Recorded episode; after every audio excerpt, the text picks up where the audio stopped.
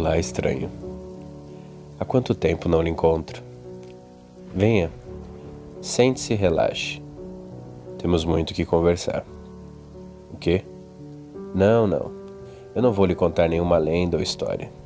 O que vou lhe contar são fatos. Sim, tudo o que eu disser não são histórias confirmadas ou devaneios de mentes perturbadas ou crédulas. O que eu vou lhe contar é a mais pura e sinistra verdade. Hoje eu vim lhe falar sobre um lugar. Isso, um local. Aposto que você já o conhece, mas não conhece a verdade sobre ele. O Vale do Anhangabaú, na cidade de São Paulo. Construído em cima do canalizado rio Anhangabaú, que junto com o rio Tamanduateí são considerados os marcos do nascimento da cidade pois São Paulo nasceu justamente na região entre esses dois rios. Anhangabaú significa na língua tupi rio do espírito ruim, pois suas águas eram muito férreas e ácidas. Ele desemboca no rio Tamanduateí, bem no local onde hoje se encontra o mercado municipal. Os índios evitavam a região, devido à fama de ser um local onde espíritos vagavam principalmente a entidade conhecida como Anhangá, um espírito protetor das matas, muito conhecido por sua crueldade. Sua forma é de um homem ou um cervo branco, com olhos vermelhos e uma cruz negra na testa. Somente pajés e curandeiros poderiam entrar nas águas do rio Anhangabaú e praticar rituais. Há registros narrando que durante as noites mais escuras do ano, na região ouviam-se estranhos cantos e gritos junto ao clarão de fogueiras e cheiros desconhecidos. A primeira construção do local foi o Viaduto do Chá, erguido em 1892.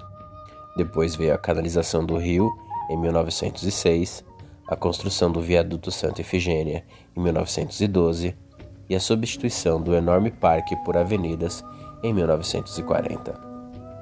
Tudo seguindo o plano arquitetônico da cidade.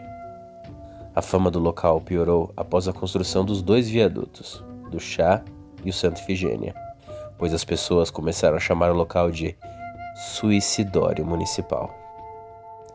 Por causa das centenas de casos de tentativa de suicídio. Isso, pessoas pulando dos viadutos na tentativa de tirar a própria vida. A primeira tentativa de suicídio registrada foi em 6 de dezembro de 1914, em pleno período conhecido como Belle Époque paulistana. Um imigrante sírio de nome Dahir Hassani pulou do viaduto, mas foi socorrido e levado para a Santa Casa de Misericórdia. Apesar do viaduto do chá ser o mais famoso, é o Santa Ifigênia que registra o maior número de tentativas de suicídio. Existem inúmeros relatos entre os frequentadores do atual Parque do Anhangabaú, que durante a noite é comum ouvir vozes, lamentos e até gritos, vindos de lugar nenhum.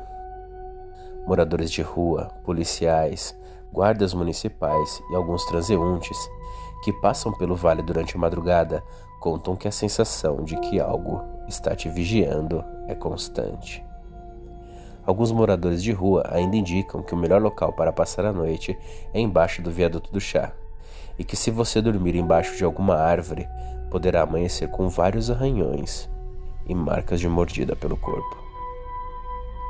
Será que os espíritos antigos ainda se encontram no local, mesmo após a urbanização?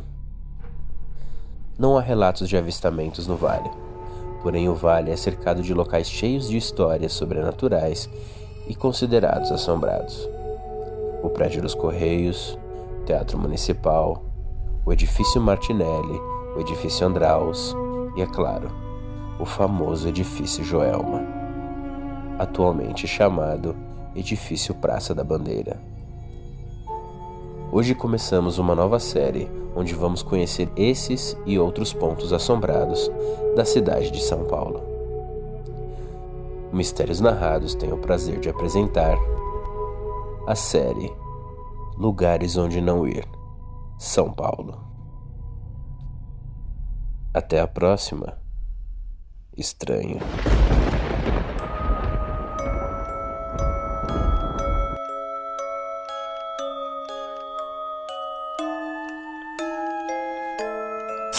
Mistérios Narrados é um podcast do feed do Papo de Louco, criado e produzido por mim, Thiago Souza, e editado por Luciano Munhoz. Não se esqueça de nos seguir no Facebook, Twitter e no Instagram. Se gosta do Mistérios Narrados e quer enviar sugestões ou tem interesse em parcerias, entre em contato pelo e-mail contato@papodelouco.com. Até a próxima. Estranho.